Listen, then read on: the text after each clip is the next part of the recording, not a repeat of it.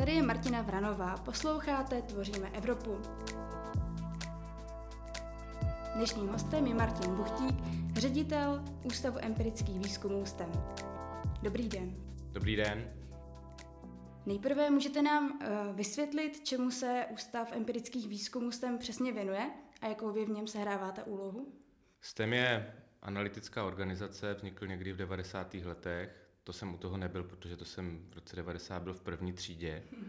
A zabývá se různýma analýzama o společnosti, s politickými analýzama a různýma sociálníma procesama. Nejenom ze sociologického pohledu, ale dneska už i z komunikačního, ekonomického, nebo to, čemu se hezky česky říká policy making, to znamená, jak se vytváří jednotlivé politiky eh, a jednotlivá politická opatření. A jak vypadá vaše práce jako ředitele toho ústavu? No moje práce vypadá trochu něco jako principál cirkusu, bych to tak přirovnal. To znamená, že se snažím eh, jakoby říkat, co by se tak mohlo dělat, eh, dávat tomu nějaký řád a potom každý má natrénované svoje číslo, to znamená má nějaké schopnosti a kompetence a ty využívá. Naštěstí fungují jako v podstatě samostatně, takže moje eh, práce je pít hubnoucí čaje, za který teda děkuju. Posluchači to nevidí, ale dostal jsem hubnoucí čaj a pomáhat těm lidem, aby mohli tu práci dělat. Takže manažerská pozice. Je to v podstatě manažerská pozice, ale velmi rád se vracím k různým analýzám, výzkumům. Dneska už je fyzicky nedělám, ale mám velmi rád, když, když dostanu na stůl nějakou analýzu, kterou nikdo přede mnou, kromě těch autorů, jako neviděl, tak mám pocit, že jsem takový jak polární, který prošlapává neobjevenou krajinu a zanechává ve sněhu ty první stopy. A co vás baví na tom vidět výsledky těch výzkumů, nebo ještě v době, kdy vy jste je třeba ofit, jako reálně fyzicky vytvářel, dělal, co vás na tom bavilo, v čem vás to obohatilo? Mně přijde, že to je nesmírně užitečná věc, ne samozřejmě vždycky, protože některé ty analýzy a studie skončí v šuplíku, ale umožňuje nám to porozumět tomu, jak funguje společnost, jaké má problémy a hlavně je můžeme pomoct nějakým způsobem řešit. A to mi přijde, že je věc, která eh, je důležitá a mě, mě to naplňuje. A mohl byste přiblížit ten proces, jak eh, vybíráte téma nebo nějakou výzkumnou otázku pro ten průzkum, jak potom děláte sběr dat a vyhodnocení? Když děláme nějaké analýzy, tak přiblížit to je trochu jak přiblížit, jak se natáčí film. Eh, takže je to vlastně velmi složitý. Můžete mít mm-hmm. pětiminutový sketch nebo klip k nějaké písničce a můžete mít uh, epický epos z tundry na tři hodiny, kde hrdina prochází krajinou a nikoho nepotká. Nicméně většinou na začátku je nějaká, nějaký pnutí asi většinou v celém tom týmu, že je potřeba něco jako proskoumat, objevit, objevuje se nějaký nový téma, nebo si myslíme, že je něco, co bude v budoucnu trend, mm. nebo přijde někdo s nějakou takovouhle výzkumnou potřebou. My se potom sejdeme a vlastně hledáme způsob, jakým, jak to analyzovat. Těch eh, metod výzkumných je prostě celá paleta od nějakých dotazníkových šetření přes hloubkové rozhovory, pro, po, přes nějaké analýzy textů až eh, po eh, expertní rozhovory třeba s vrcholnými politikama a političkama. Mm. Takže je to práce v tomhle směru velmi variabilní, protože vám nabízí jako různ, velké množství různých aktivit a v momentě, kdy máte stanovenou tu metodu, kde, kde samozřejmě musíte i zohlednit, jako jak, jaký máte čas a finance, to je vlastně to základní omezující měřítko většinou v tom jako aplikovaném výzkumu, na rozdíl třeba od akademického výzkumu. Je to vlastně vždycky týmová činnost, takže každý tam má nějakou roli, někdo se stará spíš o sběr dat, někdo třeba dělá analýzy a různě se to prolíná. No a ve výsledku je nějaký výstup, který je důležitý v tom, že vy to, co jste vyskoumala, musíte umět přeložit pro lidi, kteří ten váš obor neznají, mm-hmm. nebo ho, je to vlastně nezajímá. Vy jim potřebujete doručit ten výsledek v nějaký srozumitelný podobě, tak aby ti lidé jako vnímali, že to je nějaká odborná analýza, to znamená, že jsme si to nevycucali z prstu, má to nějakou metodologii, ale zároveň to musí umět pochopit. A to je podle mě ten majstrštyk, ta interpretace a to překládání z toho jakoby uvozovkách vědeckého jazyka do toho v uvozovkách obecného jazyka. To je, myslím, to, v čem tkví gro naší práce. Mm-hmm, rozumím. A jakým tématům v souvislosti s Evropskou unii se ty průzkumy uh, mohou zabývat? No, v souvislosti s Evropskou unii jsou podle mě dvě velké kapitoly.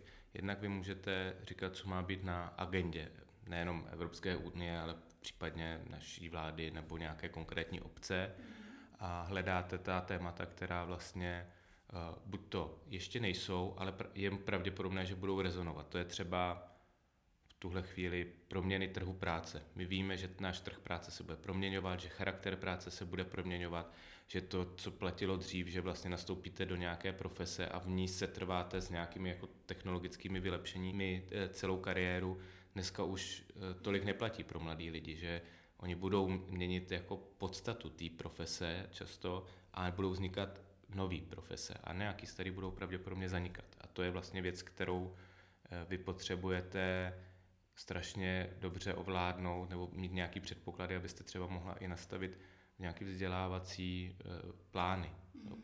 To, co se tím mladí lidé budou učit, tak aby to mohli reálně využít. Um, nebo kromě těch budoucích věcí můžeme reflektovat to, co se děje.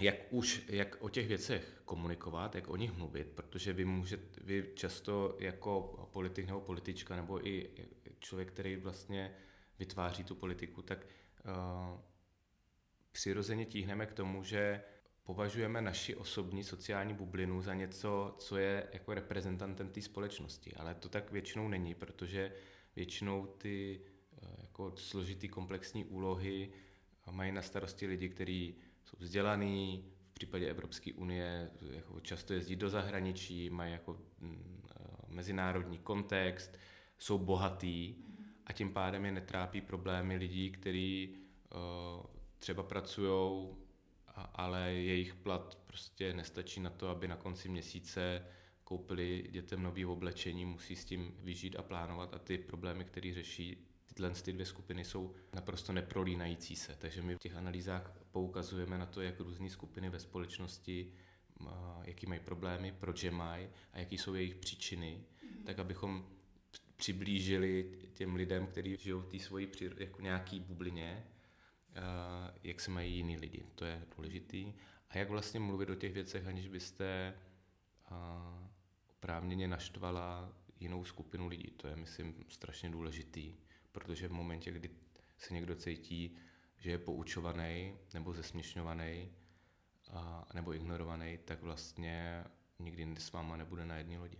Když se teď dostaneme k té Evropské unii, ke konkrétním otázkám ve vztahu třeba k české společnosti, tak v posledních letech čelí Evropská unie docela velkým krizím, ať už se jednalo o pandemii COVID-19 nebo o energetickou krizi, o současně probíhající válku na Ukrajině. Jaký mají vliv na český postoj k Evropské unii. Ukazuje se, že Evropská unie je důležitá pro řešení těchto krizí a čeští občané si to uvědomují, nebo naopak vnímají Evropskou unii jako třeba příčinu některých těchto krizí nebo překážku pro jejich řešení. Asi bych začal tím, že česká společnost není jeden celek, mm. je eh, opravdu dneska velmi různorodá. Jsou opravdu různé skupiny, které uh, žijou sice v jednom státě, ale žijou úplně jiné životy. A i tak je potřeba potom ta, se, se na to dívat. Takže jsou skupiny lidí, kteří eh, vlastně jako odmítají Evropskou unii jako něco, co je zbytečný, byrokratický a v některých případech vyloženě škodlivý. Mm-hmm. Ale pak jsou skupiny lidí, kteří naopak jako vidí v Evropské unii symbol nějakého bezpečí a zvyšování kvality života. Teprve až když tohle rozdělíme, tak se můžeme bavit vlastně dál, jak to jednotlivé skupiny vidí. Mm-hmm. Tak když si vezmeme nějakou střední třídu, co tihle lidé spíše podporují Evropskou unii nebo ne a případně tyhle ty krize, které jsem zmínila, je ovlivnily jakým způsobem? Hmm. Střední třída je taková, taková eh, retorická past, protože každý se v České republice skoro řadí do střední třídy, jo? že vlastně eh, můžete mít i velmi bohatý podnikatele, který vám budou za let tvrdit, že jsou střední třída. Hmm a naopak i lidi, kteří vlastně se nemají příliš dobře, ale mají třeba nějaký vzdělání, jenom prostě pracují v proces, profesi, která není nějak finančně ohodnocená výrazně, tak tak eh, taky se počítají a správně do střední třídy. Um, ty krize, abych vám neutekl z odpovědi, vždycky, když je prožíváme, tak uvnitř krize je krize prostě krize. Takový ty vyprávění o tom, že krize je prostě soubor nekonečných příležitostí a, a vlastně je super, že máme krizi, protože můžeme něco, jsou pindy pro drtivou většinu lidí. Samozřejmě v momentě, kdy um, máte covid, zavřou vám kamenný obchody, tak je to příležitost pro různý jako e-commerce projekty, ale pro většinu lidí je to prostě problém. A to se týká i těch krizí, které souvisí s Evropskou unii. Uprostřed té krize my většinou Evropskou unii vnímáme buď negativně, nebo hodně ambivalentně. Eh, když si vezmeme covid, tak prostě eh, na začátku Unie nedokázala dostatečně rychle reagovat, tak je to špatný. Pak připravila nějaký balíčky peněz, které půjdou do těch států, tak to bylo dobrý. Pak přišly vakcíny, ale ty vakcíny nebyly, takže to zase bylo jako horší.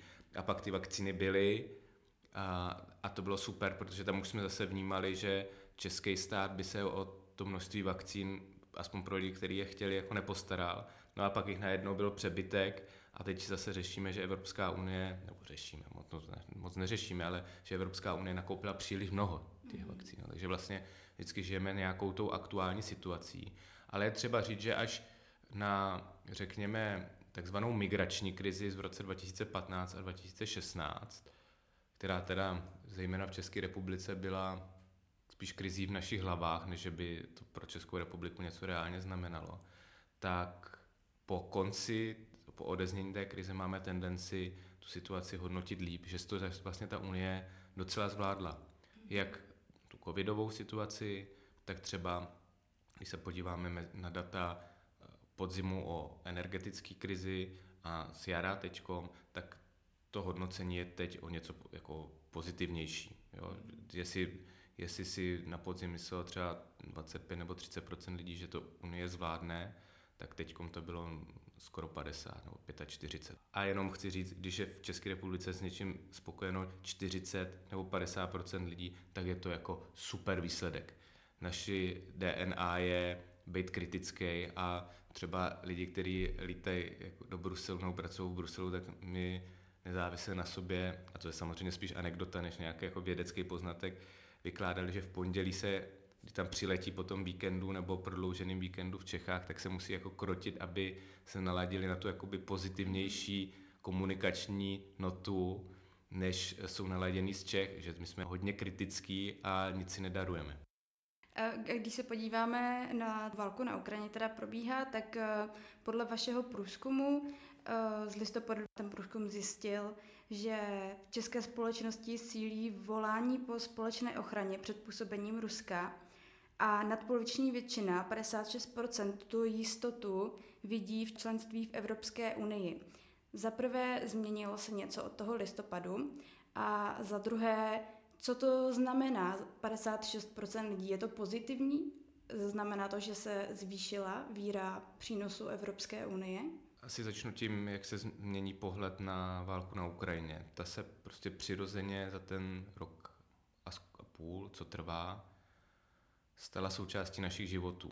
Jo. Po takovém tom období šoku a silné emoce na začátku, kde jsme prostě měli každý, nebo skoro každý pocit, že musíme něco dělat.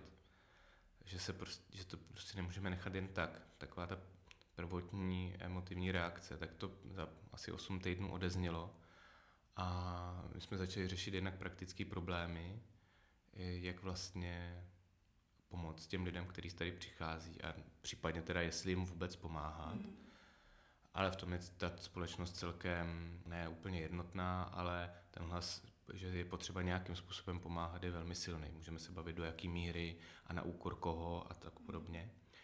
A potom se během podzimu stalo to, že válka na Ukrajině se stala jako něčím na pozadí, co sice spustilo různé e, věci, jako zdražování energií, částečně pomohla inflaci v České republice, což je vlastně docela na ten východoevropský region, nebo středo- a východoevropský region je specifický tím, že má poměrně vysokou inflaci. Čechy, Maďarsko, Slovensko a pobaltské státy jsou vlastně jako s tou inflací jinde než, výrazně jinde než jiné evropské státy. tak ta válka sama o sobě ustoupila do pozadí a najednou řešíme jiný problémy. A to se prolíná až do jara a až do teď, že vlastně ta válka na Ukrajině nějaký zástupný problém, stává se spíš symbolem, nějak jsme se s ní naučili žít. Ono to jako zní cynicky, že vlastně nám přijde válka jako normální, ale člověk jako z principu nemůže žít neustále emotivní situaci, protože ho to strašně vyčerpává a je náš individuální, ale i celospolečenský obraný mechanismus je adaptace na ty různé situace. Takže my se teď potýkáme s tím, že se adaptujeme, nebo jsme se už adaptovali na, na různé situace a teď zjišťujeme, kteří lidé to prostě nezvládli, protože už nemohli, nebo třeba to nestihli a podle toho, jak se na společnost díváte, tak buď to je to tím, že společnost jim dostatečně nepomohla, nebo dostatečně předem neřešila nějaký problémy, nebo že jsou to prostě lidi, kteří jsou flákači a můžou si za to sami. To je odvěký spor, který ty společnosti sociologové nevyřeší. Má ta válka na Ukrajině třeba pozitivní vliv na sjednocení té Evropy nebo pocitu jako české společnosti, že tu Evropskou unii potřebujeme právě proto, abychom tu válku vyřešili? Bezprostředně po vypuknutí války NATO i Evropská unie byly vlastně strašně důležitou součástí eh, toho, kam směřujeme. Ale ne proto, že bychom najednou začali mít radši Evropskou unii nebo NATO, ale primárně proto, že jsme najednou cítili ohrožení a tady to je jako takový logický, mm, logický řešení, co s tím ohrožením dělat, být součástí nějakého většího celku.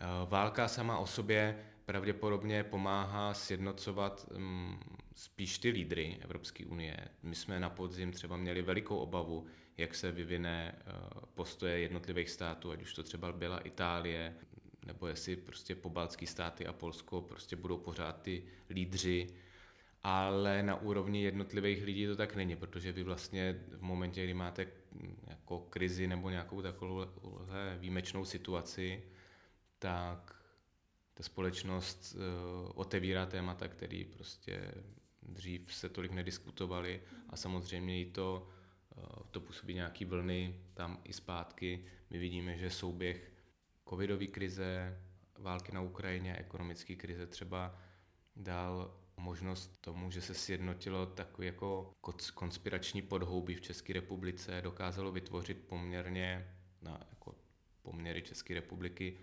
konzistentní scénu, eh, vytvořil komunikační kanály, nějaký úplně bazální eh, penězovody, příspěvky, angažovanost nějaké skupiny lidí a to jsme tady třeba dřív neměli, takže to je jeden z těch důsledků. Než snad, že by to ohrožovalo nějakou stabilitu, v tuhle chvíli se ani nezdá, že by některé z těch uskupení mělo eh, šanci proniknout do příštích volbách do poslanecké sněmovny. A to proto, že vlastně je, často pojí ten, jakoby od, ten, ten odpor, ale i mezi sebou mají k sobě ty jednotlivé skupiny dost daleko. To jsme viděli v předchozím roce. Si byli v některých momentech soupeřící, ale nevíme, jak se to přesně bude vyvíjet. A tady ta situace není nebezpečná bezprostředně, ale je nebezpečná potenciálně, pokud by se staly nějaké další krize. A vidíme to na Slovensku, kde vlastně ta norma, jak se stavět třeba ke konfliktu na Ukrajině nebo k očkování, no, nebo vůbec k nějakým jako nacionalistickým, silným nacionalistickým tendencím je posunutá o řád nebo dva dál oproti České republice. Když se přesuneme k Evropskému parlamentu a k volbám do Evropského parlamentu, které budou probíhat v létě v příštím roce, tak eh, v posledních volbách, které probíhaly v roce 2019, um, ehm, tak byla poměrně velmi nízká volební účast, to necelých 29%. Můžeme čekat po několika letech v příštím roce lepší volební účast je téma Evropské unie, Evropského parlamentu a zastupování českých občanů v EU důležitějším tématem? Já nejsem šaman a ani tady nemám kábovou sedlinu, takže nedokážu přesně říct, jaká bude za tři čtvrtě roku volební účast, protože drtivá většina lidí se, nebo za rok vlastně volební účast, protože většina lidí se ještě eh, vůbec jako neorientuje na, na ty volby. Vy jste říká, že volební účast 29% je nízká, ale v roce 2014 ve volbách byla, eh, myslím, 19 nebo 18%, jo, takže byla ještě výrazně nižší. Obecně dá se, že eh, ta volební účast by mohla být o něco vyšší, ale rozhodně nepřekročí třeba účast u obecních voleb, která je kolem 45%. v průměru. To se určitě nestane, může být něco přes 30%. A no, obecně říct, že, za, že bude začínat trojkou, ta volební účast je možná. A to proto, že za posledních pět let se změnilo to, jak vidíme Evropskou unii. Zatímco před pěti lety to pořád byla nějaká poměrně vzdálená instituce, nesnad, že bychom o ní dneska věděli víc, která ale řešila spíš malicherní problémy a nějaký dílčí věci. Tak teď Evropská unie opravdu řeší ty jako zásadní kritické otázky. Kam bude směřovat geopolitický vývoj celého tohohle regionu evropského, ať už ve vztahu k Rusku, nebo k Číně, nebo vlastně i Spojeným státům, nebo pozici Evropy v Africe a tak podobně. Zapojila se do řešení různých krizí a snaží se být nějakým lídrem v zelené modernizaci nebo v modernizaci ekonomiky a průmyslu. A to jsou věci, které se bytostně těch lidí dotýkají a zároveň jsou to obrovské e, projekty, které z jedné strany cítíme, že bychom sami nevyřešili jako desetimilionová země, ale ne vždycky jsme spokojení s tím, nebo ne, a rozhodně ne všichni spokojení s tím, jaký jednotlivý kroky se přijímají. Takže eh, v tomhle je možné, že ta Evropská unie bude víc důležitá do budoucna a že to voliči i zváží v případě účasti eh, u těch voleb. A víme třeba, jakým způsobem komunikovat o Evropské unii a o všem, co se týče Evropské unie, tak, aby to téma zaujalo více osoby, které se o Evropskou unii prostě obecně nezajímají? To je nesmírně složitý, eh, protože my často, obec, Evropská unie se stala nějakým symbolem toho, kam směřuje naše země. A tím pádem to téma samo o sobě vlastně ovlivňuje, je ovlivňovaný e, důležitějšíma věcma, e, který vnímáme jako prioritnější. Jak bude vypadat naše ekonomika, jak vypadá naše e, vnitrostátní politická situace, to znamená naše jako vláda a politická scéna. A je důležitý, jak vnímáme válku nebo ruskou agresi na Ukrajině. A skrze, skrze tady ty jednotlivé body potom si děláme názor na Evropskou unii, která se opravdu je něco, čemu jako nerozumíme. My rozlišujeme Evropu jako kolébku kultury, místo, kde vlastně chceme žít, a nechceme většině žít někde jinde na nějakém jiném kontinentě nebo v jiné kultuře. A pak rozlišujeme Evropskou unii jako instituci. A instituce prostě nemáme rádi. Instituce je vždycky něco, co po vás něco chce, je to složitý, nepřehledný, byrokratický, vlastně pomalý a, a neprůhledný. A, ješ, a v tomhle smyslu, pokud dokážeme vidět něco z nadrámec právě Evropské unie jako instituce a to, že pomáhá tomu evropanství, jako být Evropanem, a tak teprve potom máme Evropskou unii rádi.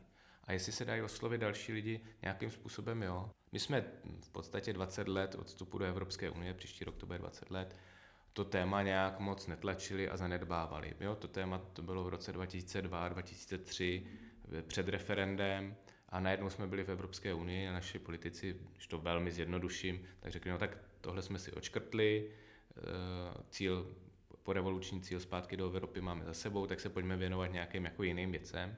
A představa, že třeba během půl roku, například během loňského předsednictví se to jako nějak vehementně změní, že se jako budeme půl roku snažit a pak se všechno stane, tak to je naivní. Jo. To jsou věci, které budou, uh, budou trvat uh, pravděpodobně roky.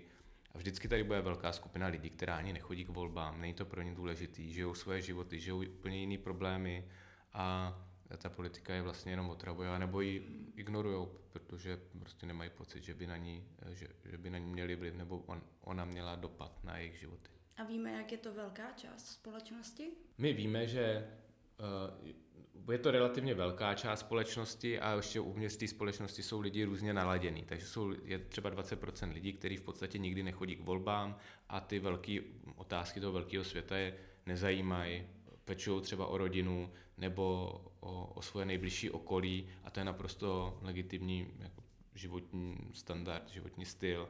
A to jsou lidi, kteří jsou strašně důležitý třeba pro to, aby, aby se dobře žilo v široké rodině nebo nějaké jako komunitě a takový lidi strašně potřebujeme. Jo? A nejsou nějak hloupější nebo něco podobného. A pak máme dalších 20 a 20% lidí, kteří jsou jako trochu angažovaný, občas teda k těm důležitým volbám přijdou, ale a jedných 20% lidí je spíš pozitivně naladěných, často i díky svýmu okolí, když mají dobrý zázemí, jsou zdraví, eh, nebo třeba cestují, tak jsou spíš pozitivně naladěný a dalších 20%, a těch druhých 20%, který jsou spíš negativně naladěný. No a na, na koncích obyčejně máme takový dva konce, které jsou jako relativně angažovaný a vlastně to je to, co vyspůsobuje ty mediální přestřelky nebo uh, srdnaté bitvy na sociálních sítích plné urážek a výhrůžek, uh, tak to jsou ty skupiny lidí, kteří jsou jako aktivizovaní a ta, tu aktivizaci můžete použít buď to nějak funkčně, něco budovat, anebo uh, na, se vyčerpávat v těch vzájemných bojích každýho podle, každému podle jeho nátury. A pomohlo popularizaci Evropské unie vědomí o tom, že Evropská unie eh, existuje, jak funguje a že Česká republika má nějaké důležité místo v Evropské unii. Eh, předsednictví České republiky v eh, Radě Evropské unie, které probíhalo v minulém roce? Krátkodobě, ale vlastně moc ne. Jak jsem říkal, během půl roku něco, co máte zakotvený vlastně ve své mysli po 10-15 let, tak příliš nezměníte to předsednictví pomohlo lidem, kteří už Evropskou unii mají rádi, takže ho víc sledovali a viděli, že dokážeme něco prosadit. A zároveň víme, že lidi, kteří zaznamenali nějaké informace o předsednictví, tak ho potom hodnotili líp, takže když už jste se... My jsme měli 95% lidí vědělo, že nějaké předsednictví probíhá, ale řekněme 40 až 50% lidí zaznamenalo vždycky v nějaké poslední době uh, nějaké informace o tom předsednictví. Samozřejmě vrcholem byl summit v říjnu tady v Praze a tam dokonce jako krátkodobě vzrostla i popularita vlády. My jsme dělali eh, kontinuální měření eh, pro úřad vlády, jsme vlastně každý týden měli data o tom, jak, jestli lidé zaznamenali předsednictví, eh, co zaznamenali a jak vlastně jsou spokojení s různýma aspektama té veřejné zprávy.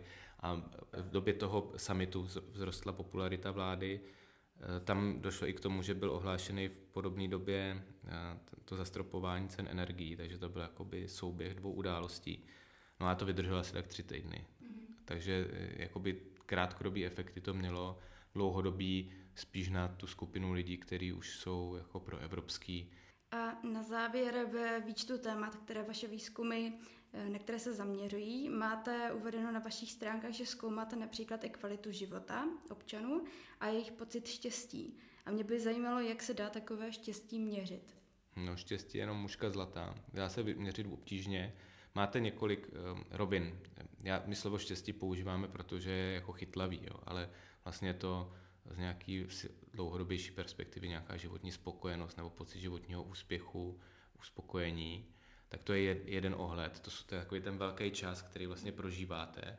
A pak, a pak je trochu eh, takový prostřední čas, jestli se vám dobře daří, to znamená letos, nebo příští rok, nebo před rokem, jestli se vám dobře daří, takový nějaký pocit jako aktuálního well-beingu a toho bytí. To jsou, a to je vlastně zajímavé, že jsou to jako trochu oddělené nádoby, jo. zatímco v tom té životní spokojenosti jsme vlastně celkově pozitivní, tak v tom, že zrovna teď to je dobrý, už jsme víc skeptický.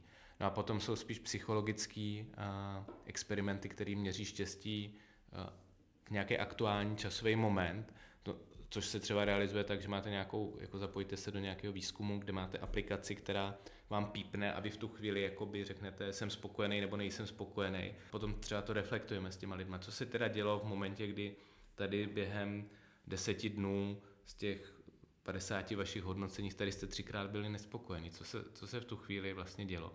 To je nějaký pocit okamžitého štěstí. To štěstí je nějaká jako nedosažitelná meta, o který máme třeba z románu nebo filmu pocit, že to je to, co máme prožívat, ale je to ve skutečnosti to štěstí prožíváme spíš nějak dlouhodobně a vnitřně. A my potom sledujeme třeba, jaký vliv na, na to má pocit osamělosti, nebo ekonomická situace, nebo zdraví. A mě strašně zajímavý, že naštěstí má vliv víc to, že se cítíme osamělí, než to, že jestli jsme chudí nebo bohatý. A, v tom je vlastně i ta krása sociologie, že oproti tomu, že často z médií máme dojem, že, že jde o peníze, tak peníze sice jde, ale ne v první řadě. Tohle byl Martin Buchtík, ředitel Ústavu empirických výzkumů STEM. Děkujeme za rozhovor. Děkuji za pozvání. Naschledanou. Naschledanou.